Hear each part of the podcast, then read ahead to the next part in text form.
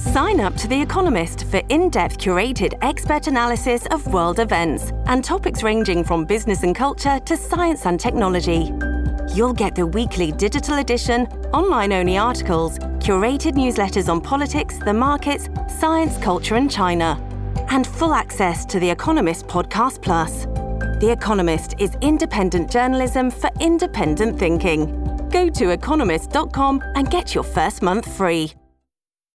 This episode is brought to you by Shopify. Whether you're selling a little or a lot, Shopify helps you do your thing, however you cha-ching. From the launch your online shop stage, all the way to the we just hit a million orders stage. No matter what stage you're in, Shopify's there to help you grow. Sign up for a $1 per month trial period at shopify.com slash special offer, all lowercase. That's shopify.com slash special offer. Hello, everybody. This is Marshall Poe. I'm the editor of the New Books Network. NBN listeners like to read books and buy them. So we thought we'd tell you that right now, our friends at Princeton University Press are having a remarkable site wide sale. You can get 50% off books, including ebooks and audiobooks, with the code 50, F I F T Y, at checkout until May 31. You can save some real money on Princeton University Press books. I encourage you to go there and check it out. Good day. Welcome back to New Books in National Security, a podcast channel on the New Books Network. My name is Dr. Charles Coutinho of the Royal Historical Society. I'm a host on the channel, and today I'm pleased to have with us Dr. Christopher Preble. Dr. Preble is Vice President for Defense and Foreign Policy Studies at the Cato Institute. He has taught at Temple University and has served in the U.S. Navy. Today we are speaking about his co-authored book, with John Glaser and Trevor Thrall, Fuel to the Fire How Trump Made American Foreign Policy Even Worse and How We Can Recover, published by the Cato Institute. Welcome, Dr. Preble. Thank you, sir. It's good to be on the show. Dr. Preble, what is the thesis of the book? So uh, the the basic thesis is that uh, whereas uh, while uh, President Trump uh, sort of articulated um, uh, a set of critiques of U.S. foreign policy, uh, not in a particularly systematic or sophisticated way, but there were some, you know, threads that that resonated with the American public that had to do with uh, uh, costly and unproductive wars and uh, heavy involvement around the world and things like that uh, that clearly resonated. Uh, but we were concerned that his execution of those ideas have, has not been very effective, has not been very thoroughgoing. And when you actually explore what what motivates Donald Trump, going back to his you know his very earliest utterances as a public figure, um, it is not the kind of foreign policy that we think actually would serve U.S.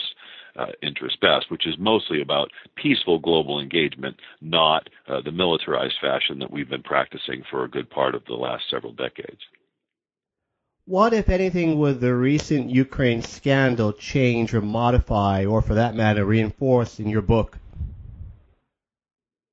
I think that the there are definitely elements of the scandal that reveal sort of his personality traits, which we identify. My, my colleague, John, my co-author John Glaser, sort of went into the pro, sort of unpacked the what he calls the four frames of Donald Trump, and and and and some of those pertain to sort of his uh, uh, personalizing the office of the presidency and sort of imagining that all of the instruments of power and governance are actually intended to be for his own personal uh, use. I, I, think that is is comes through very clearly in the in the Ukraine scandal. The the notion that he would shake down a foreign government to help in a U.S. election, and and more importantly, the notion that anyone would think uh, that this is improper uh, in any way, uh, you know, appears to have have struck him as just uh, un- unbelievable. Now, of course, we now know that he went to rather extraordinary lengths to hide it. So you, that does suggest that he did know there was something wrong about it. But the more important point is he really does expect that the that executive branch and all of the various folks that that report to him are are serving him personally, not serving uh, uh, him in the office, or more importantly, the interests of the United States of America. You state on page five that President Trump is, quote, uh, the least informed, least experienced, and least intellectually prepared U.S. president in modern memory, unquote. Uh, how is yes. this? How is this state of affairs possible?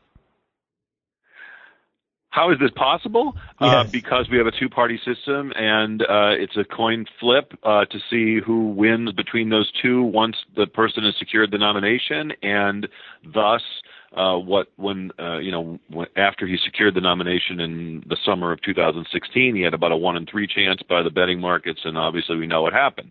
Um, so this is possible because the the the process whereby the two parties in separately uh, choose uh, their candidate, their chosen candidate, is not always uh, sort of uh, effective at screening out people who are actually not uh, effective, uh, not uh, up to the job. Now we could say that they've done a pretty good job so far uh, because this is the, obviously the most egregious case where a person that was just clearly not qualified managed to get elected.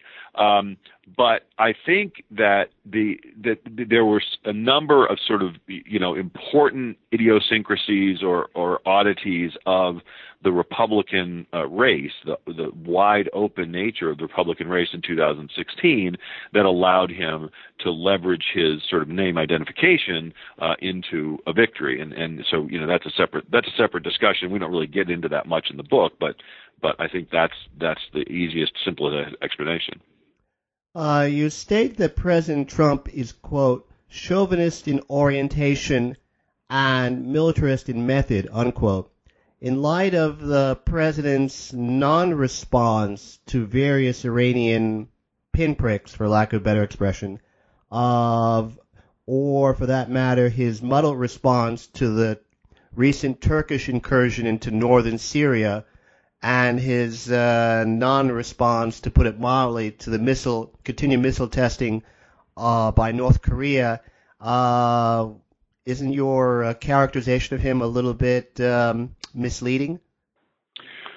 So I think that we have to remember how did we get uh, it, in those three circumstances in the first place. So in the case of uh, the Iranian uh, responses to uh, President Trump's own maximum pressure campaign, these all ramped up after uh, President Trump withdrew the United States unilaterally from uh, the Joint Comprehensive Plan of Action, JCPOA, the Iran nuclear deal, uh, even though Iran was in compliance with the deal, even though President Trump's own national security officials affirmed that that Iran was um, in compliance with the deal, and so the the Trump administration, President Trump himself, and, and Secretary Pompeo and others, their attitude is, uh, you know, we're we're going to continue to pressure the Iranians, and they're not going to respond. And I see these as mostly responses uh, responses to that decision, that wrong-headed decision.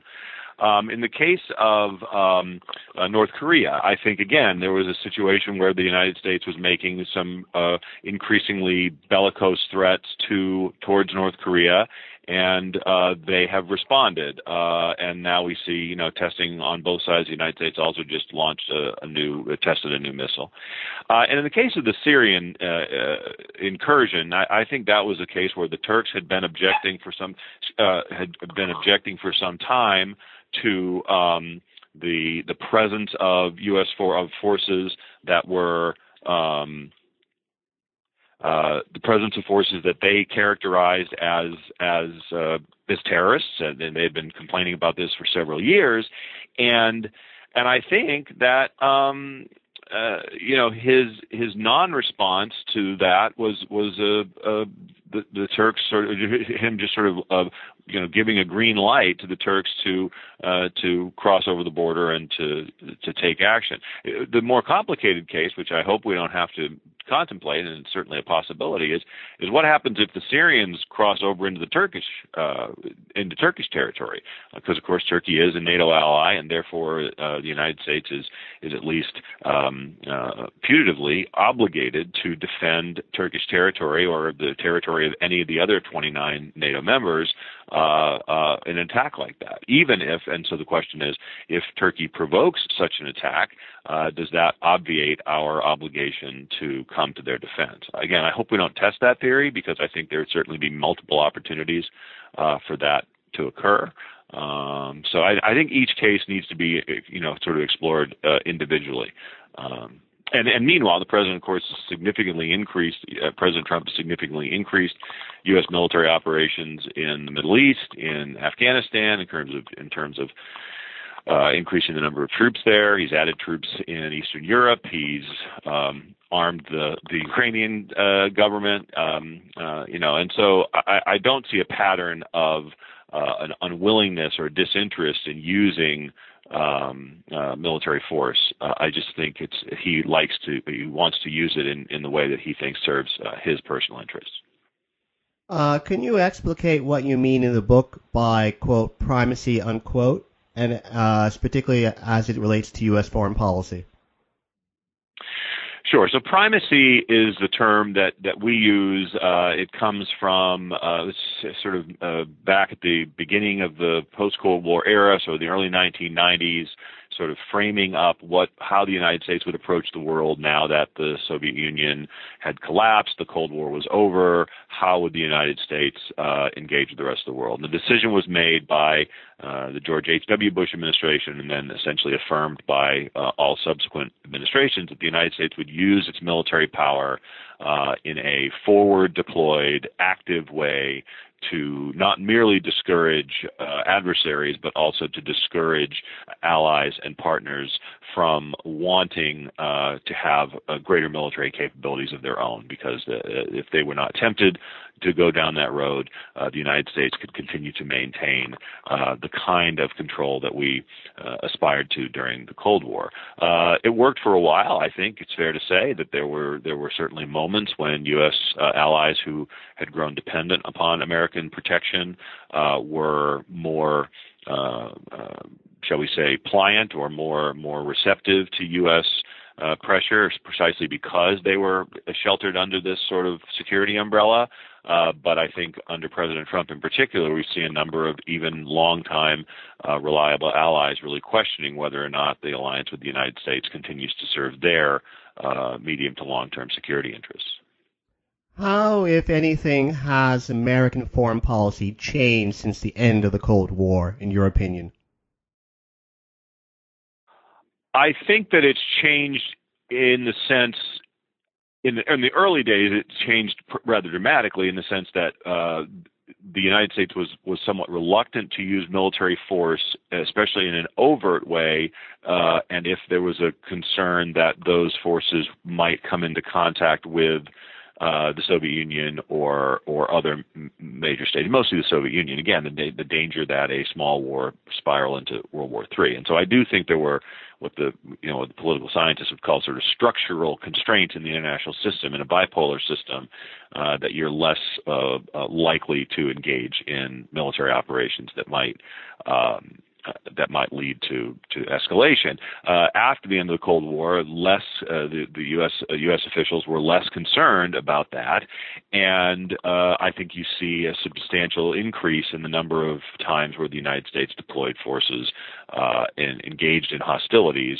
after the end of the Cold War than than during it. In fact, it's rather it's rather remarkable. There there were more were more instances of the use of force up to and including the use of force against Iraq in 2003, uh, more in the 15 years after the end of the Cold War than in the 45 years of the Cold War. So this is a, a pretty dramatic example, a sort of demonstration uh, that structure, the structure of the international system matters, and under unipolarity or primacy, uh, the the dominant power is not constrained. is It feels um, empowered to uh, to act and is and is less concerned about uh, about anyone pushing back on it.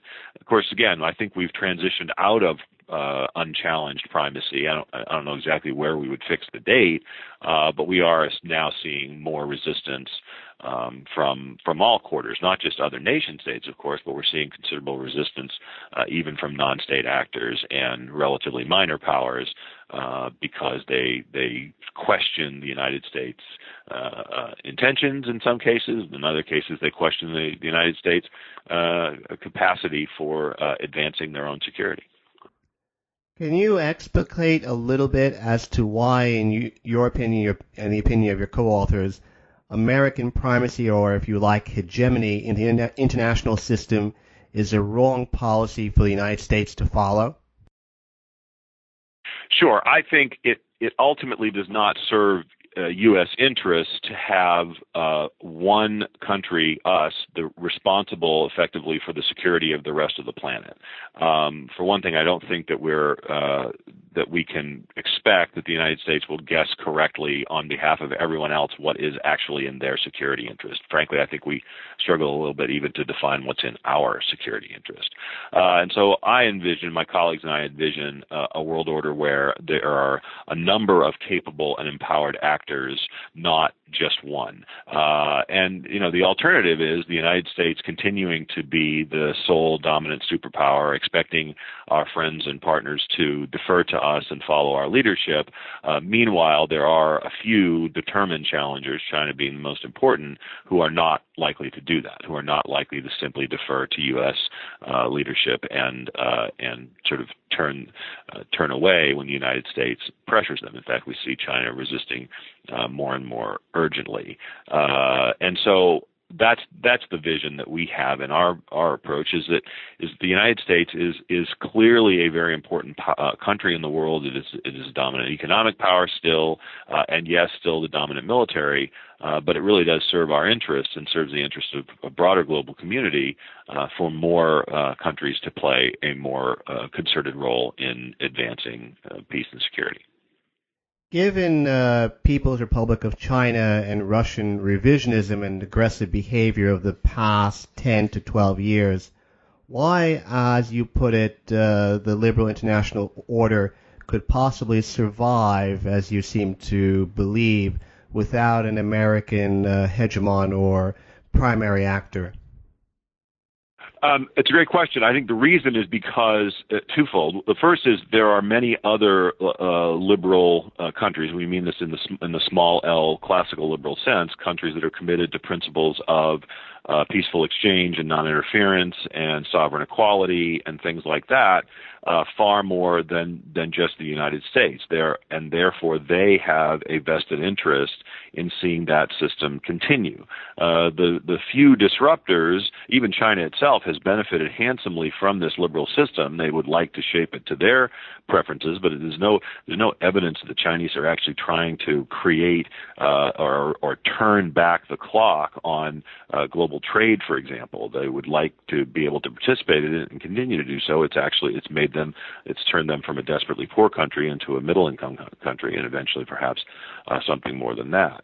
Uh, but more importantly, in the recent years, and especially under President Trump, um, it's hard to make the case that the liberal international order um, can be sustained by a president, by the leader of that country on which the entire system depends, who's not committed to liberal principles. As we've talked about, President Trump is not committed to principles of free trade. He believes trade is a zero sum game, and therefore that a victory for one side is necessarily a loss for the other. He does not see trade as a as mutually beneficial. Uh, he is skeptical of principles of um, uh, human rights and uh, democracy and uh, and things like that. He's he's been sort of openly skeptical of that, and of course he's t- from time to time shown great um, uh, enthusiasm, even and interest in in uh, dictators. Everyone from from Kim Jong Un to to uh, Tayyip Erdogan in Turkey. Uh, and so I think it's harder to make the argument that the liberal international order, such as it is, um, uh, can only survive with the United States uh, directing every other country in the world to follow those precepts, especially when that country, the United States of America, isn't following those precepts, and frankly hasn't been for some time. Uh, are not aspects of the Trump foreign policy part and parcel of the pre FDR, pre 1939 American foreign policy that used to be called isolationist, specifically tight curbs on immigration, protective tariffs, and unilateralism in foreign policy? I do think there are some disturbing parallels between President Trump's approach uh, and those that you've just described from the 1930s. Um, uh, we should also mention sort of uh, encouraging and, and uh, uh, rising nationalism, not just in the United States but globally. Um, but it's absolutely true that in the United States in the 1930s, the United States turned dramatically away from global trade to uh, to our own economic ruin, but ultimately I think it did contribute to uh, a decline in uh, trade, which ultimately contributed to rising tensions and even war. Uh, I believe that the highly restrictionist immigration policies that were practiced in the 20s and 30s uh, were not only not in in uh, sort of consistent with Americans America's guiding principles, but ultimately were detrimental to us as a society. I think the United States has grown powerful precisely because we are welcoming uh, to others who wish to come here and and work and and and um, raise families. And that's that's you know that's the kind of vision that I have and that's clearly not President Trump's vision. Uh, so I do think there are some disturbing parallels. And of course when the very first uh, uh, foreign policy speech that President Trump gave um, you know, he called it an American for America First strategy, which was, of course, the the, the name chosen by the leading uh, isolationist uh, faction in the United States in the 1930s. Uh, and so, I think whether he intended to do that or not, I, I think uh, the parallels are, are pretty are pretty obvious. Why is President Trump not, in your opinion, a realist, as that term is used in international relations theory? I think the main reason is because while he occasionally espouses instincts that are uh, consistent with realist, realism uh, in the international relations uh, canon. So things which pertains to things like uh, jockeying for power, a skepticism of the notion of international norms, of international institutions. Uh, those are there are some elements of realism in that. But I think in terms of his actual conduct of policy, it's been quite contrary to what the leading realist thinkers here in the United States, especially have argued for. And I go I go back to the the Iran nuclear deal, the Joint Comprehensive Plan of Action. Uh, that deal was uh, broadly supported by all of the leading re- realist uh, thinkers that I know, uh, the same ones, in fact, who had also uh, taken a strong stand against the Iraq War in 2002.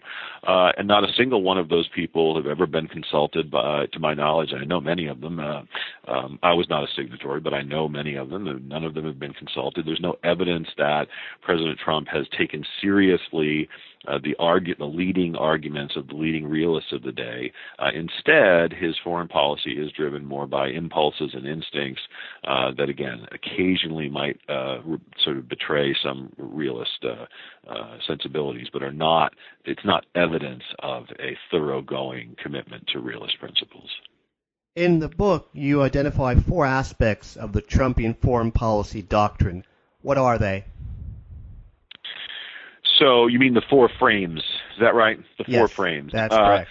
So, uh, so the the first frame is a sort of, or and I may get them out of order, but that's uh, it, it's not that, that important. So, so uh, President Trump clearly sees the world uh, in in a zero sum transactional sort of way. So, so as I alluded to before, uh, and it's not just in trade, but whenever the United States uh, tries to secure some sort of diplomatic agreement or or some trade agreement or something like this, it's extremely important to President Trump that the United States be seen as winning that uh, contest, and and necessarily too that the other negotiator uh, has lost something. This is a zero sum game. You you keep score by whether or not you you know you're rising and the other guy is falling. And by that standard, by the zero sum transactionalism, um, not surprisingly, there are a lot of other countries that are skeptical of this because they see themselves as in danger of being on the losing end of all these uh, deals that President Trump is trying to cut, which is I think why he's partly why he's had such a dreadful track record in terms of actually securing new agreements.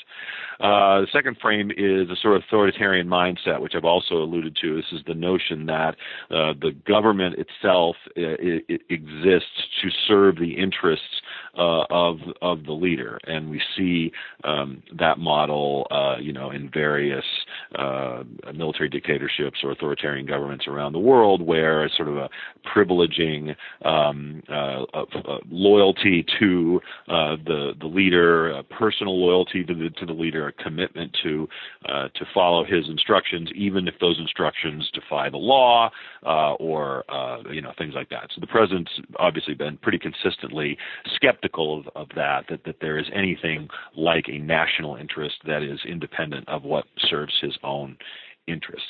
Um, he also uh, is is uh, uh, fairly obsessed uh, with the notion of uh, prestige and respect, and this is a notion.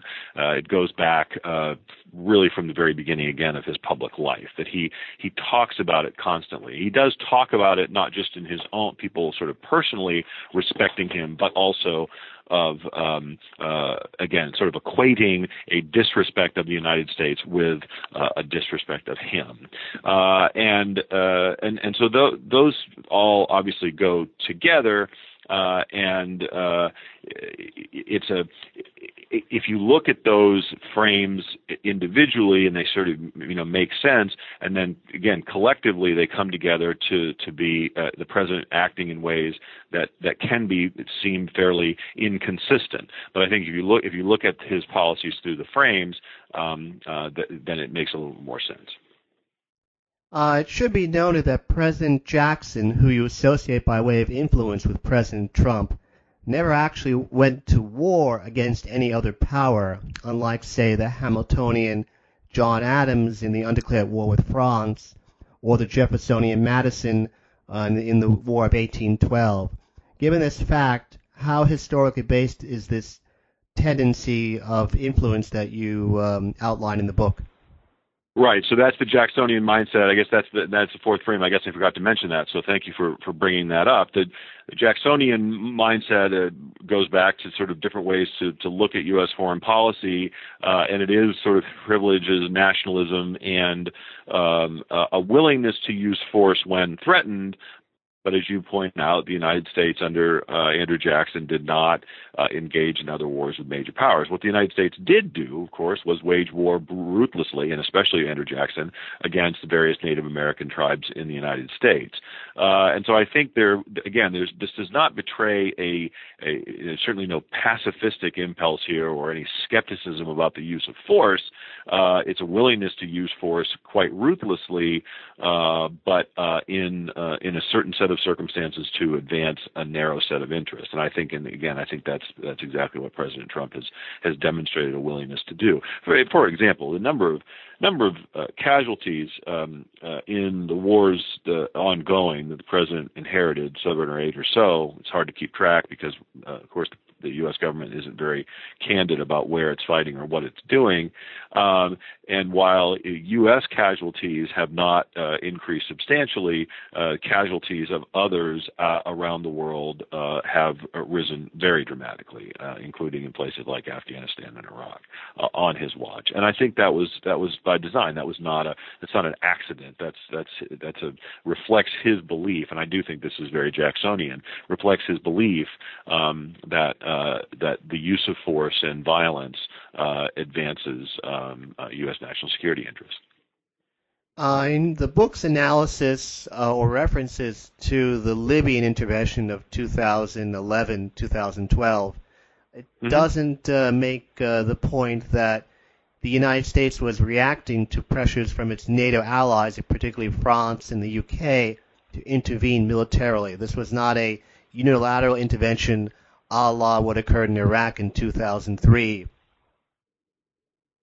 Right, uh, you're right. I, I, we did not address that in the book, although I've certainly written about that elsewhere, as my colleagues both have. So, so I, I agree with you completely that that was that was precisely the kind of war that uh, where uh, U.S. allies sort of uh, encouraged and cajoled the United States to intervene in a conflict that uh, did not uh, address uh, vital U.S. national interests. It did it did concern European national interests, especially in the southern European states like Italy, for example, and France. and so it's precisely the kind of conflict which I think you would have expected to see European involvement at some level, even if the United States had not been involved, but because of NATO and because of the pressure that the NATO allies were able to put on the United States, it, it not only became a, uh, U.S. didn't merely become involved in that war, but in fact was the leading, uh, you know, the, the leading combatant in the war from the air. It was an air war for the most part, uh, and then providing support to proxies on the ground. Uh, again, much to the to the you know the tragic. Effect uh, for the people of Libya because the civil war in Libya is effectively still ongoing, um, and uh, it's very hard to to point to. Uh, uh, to uh, any substantial security gains that the United States derived from uh, that intervention. In your analysis at times of uh, both uh, Russia and China, you appear almost to whitewash both powers from having revisionist territorial ambitions. Why so, since the track record seems fairly clear about both powers? I guess I disagree with you a little bit on uh, both powers. I think in the case of Russia, it's fairly obvious that they have a great concern that the states bordering uh, Russia in particular and some of the former states of the Soviet Union um, ha- have become or could become um, uh, a base for uh, U.S. and other uh, Western or anti-Russian forces on their soil, and so they've become increasingly uh, v- uh, vocal and and even actively resisting as the NATO, for example, has spread to to the east and onto Russia's border. And so uh, I think the, the incursion by the Russians in Georgia in 2008 and the uh, subsequent annexation of Crimea uh, and the incursion of eastern Ukraine in 2014 uh, reflect their uh, their strong desire to not see either of those countries become members of NATO, for example, or a staging ground for U.S. force uh, into Russia. In the case of China, I guess I have to disagree with you. I, I see very little evidence of a territorial revisionist uh, China. Uh, China has waged uh, one uh, active conflict uh, in my lifetime. I'm 52. Uh, that was in Vietnam in 78 and 79. They lost badly. They have, unlike Russia, have not attempted to a- annex uh, territory or land. What you do see, because their uh, their critical border in that case is along the sea, uh, you see them attempting to use uh, construction projects and various other uh, land reclamation projects in the South China Sea to build up rocks and shoals into islands and things like that uh, in a way to to sort of affirm their claims to those those territorial waters. Now, if, again, if that's if that is equivalent to uh, a Russian uh, military invasion of eastern Ukraine, for example, or annexation of Crimea, I, I don't I don't really see it that way. Um, perhaps you think that's a distinction without a difference, but I do think it's significant that uh, a country like China, which has a vast uh, military apparatus, uh, has, uh, for the most part, uh, used that uh, that force not to take the territory of, of neighboring states. In the book's discussion of the Belt and Road Initiative, the Chinese Belt and Road Initiative, there seems mm-hmm. to be a little bit of confusion about whether or not uh, it's primarily a political or a commercial enterprise. So, uh, on one hand, you make reference to it being primarily commercial, but then on page 118, you state, quote, BRI projects are often initiated and managed according to the political incentives of Chinese Communist par- policy planners rather than purely economic calculations, unquote. So right. which one is it? Is it commercial or is it political? I don't think it needs to be an either or. I think it's both, and I think there's a fair amount of confusion even among Chinese uh, officials and and senior leaders with respect to the Belt and Road. It's entirely possible the Belt and Road emerged uh, sort of as a ex post hoc uh, um, rationalization for the fact that China had a, a massive overcapacity in construction and uh, labor uh, that they that, that was reaching the point of diminishing returns inside of China, and so they were looking for places where they could could uh, invest those resources elsewhere around the world, and, and thus you have massive infrastructure projects in, um, uh, you know, in Central Asia and even into Sub-Saharan Africa. Um, and then, uh, in the case of uh, you know how much political influence does the Chinese uh, Communist Party uh, and the and the Chinese state believe they will derive from these infrastructure projects and these investment projects is, I think, an open question.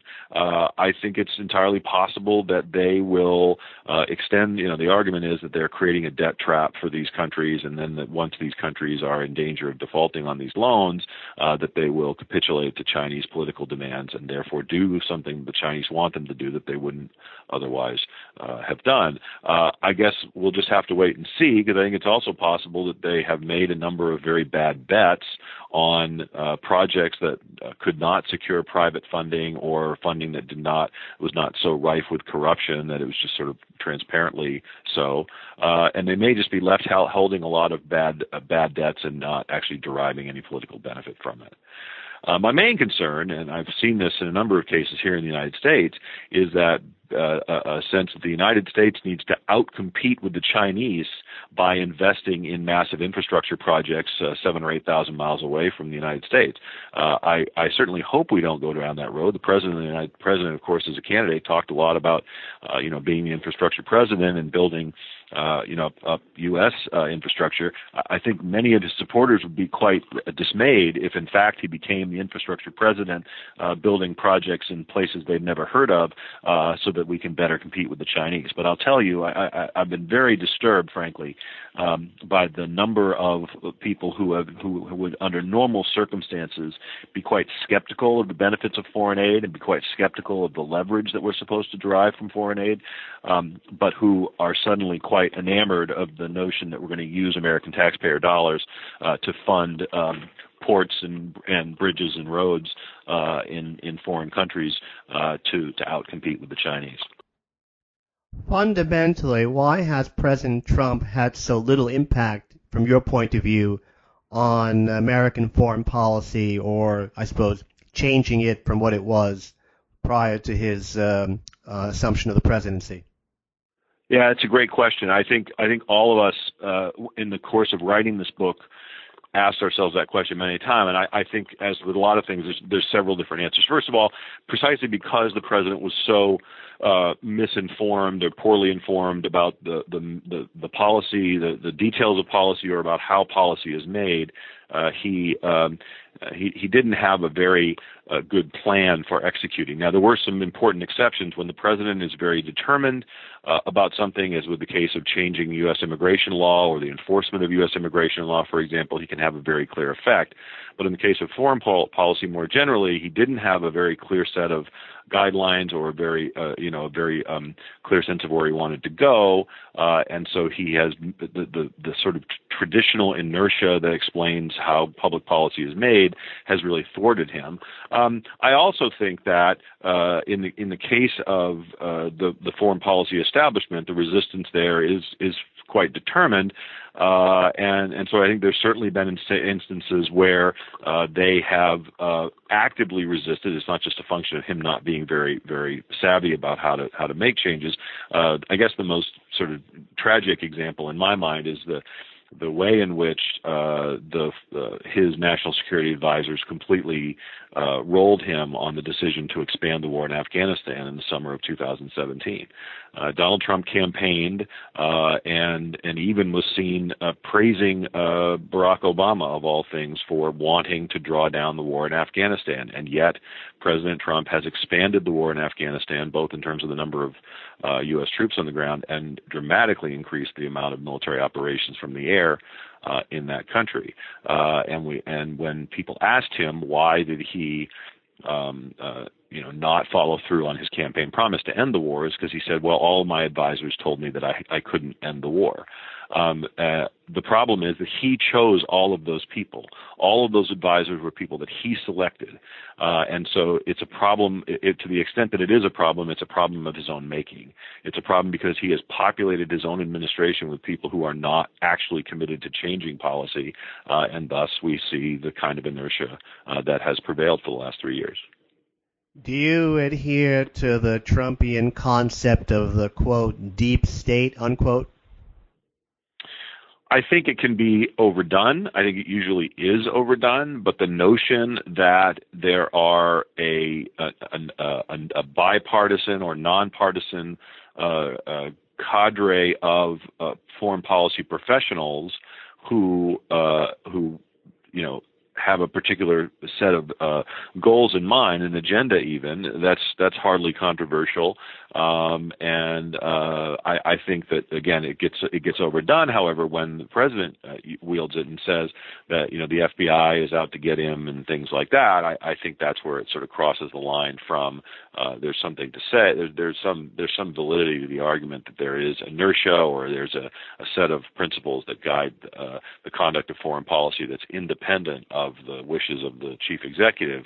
Uh, but I don't think that that's the, that that when uh, intelligence agencies or law enforcement agencies are uh, interpreting the facts, and when those facts uh, defy or or run counter to what President Trump believes to be true, uh, then I don't think that's a case of a, of a deep state deep state conspiracy. I think that's evidence of the president not uh, being able to dis, to differentiate fact from from fiction. In your chapter dealing with what you refer to as the evolution of American internationalism, you highlight generational changes which you predict will make Americans in the future less likely to support the foreign policy status quo of the past 30 years. Could you expand on that a bit as to um, uh, how you see that evolution occurring? Sure. So I, I actually think we're at a pretty critical juncture, and I think this could go to one of two ways. I, I think there was clear evidence, uh, uh, uh, well before President Trump's emergence, of a rising uh, public discontent with uh, our militarized foreign policy, and most importantly, my and my co- co-author Trevor Thrall has done a lot of work on this. Most importantly, young Americans, people who came of adulthood since 9/11 uh, have uh, a, a, deep uh, skepticism of the efficacy of the use of force in a way that that other generations do not. Uh, the evidence suggests that those views will stick with them even as they grow older, uh, and and we'll have to test that and, and sort of revisit that from time to time. Uh, but if that's true, then we would expect to see far less uh, U.S. Uh, use of force than we have seen over the last 20 or 30 years, uh, as these people uh, actually assume positions in government and run for office and things like that. Uh, that's something that, that, bears watching. On the other hand, um, uh, the the public, some of those same people, young people, tend to be the ones who are least supportive of President Trump in general. Um, and so, to the extent that he appears to embrace ideas that are skeptical of military force, uh, it might paradoxically encourage people, those same people, to revisit whether or not the use of force may make sense, sort of with the reverse Trump effect or the boomerang effect or things like that. But I don't want to. I don't want to dwell too much on that that because I think the more important point is that that for the most part, Americans are are committed to uh, being engaged with the world peacefully uh, through trade and cultural exchange and things like that. And that's precisely the kind of foreign policy that we advocate in our book. And I think President Trump is not committed to those same principles. And so that's why I think that that if we if we come out of this period and we take stock of what we have uh, uh, you know what has occurred during his presidency. Uh, have we are we safer? Are we more prosperous?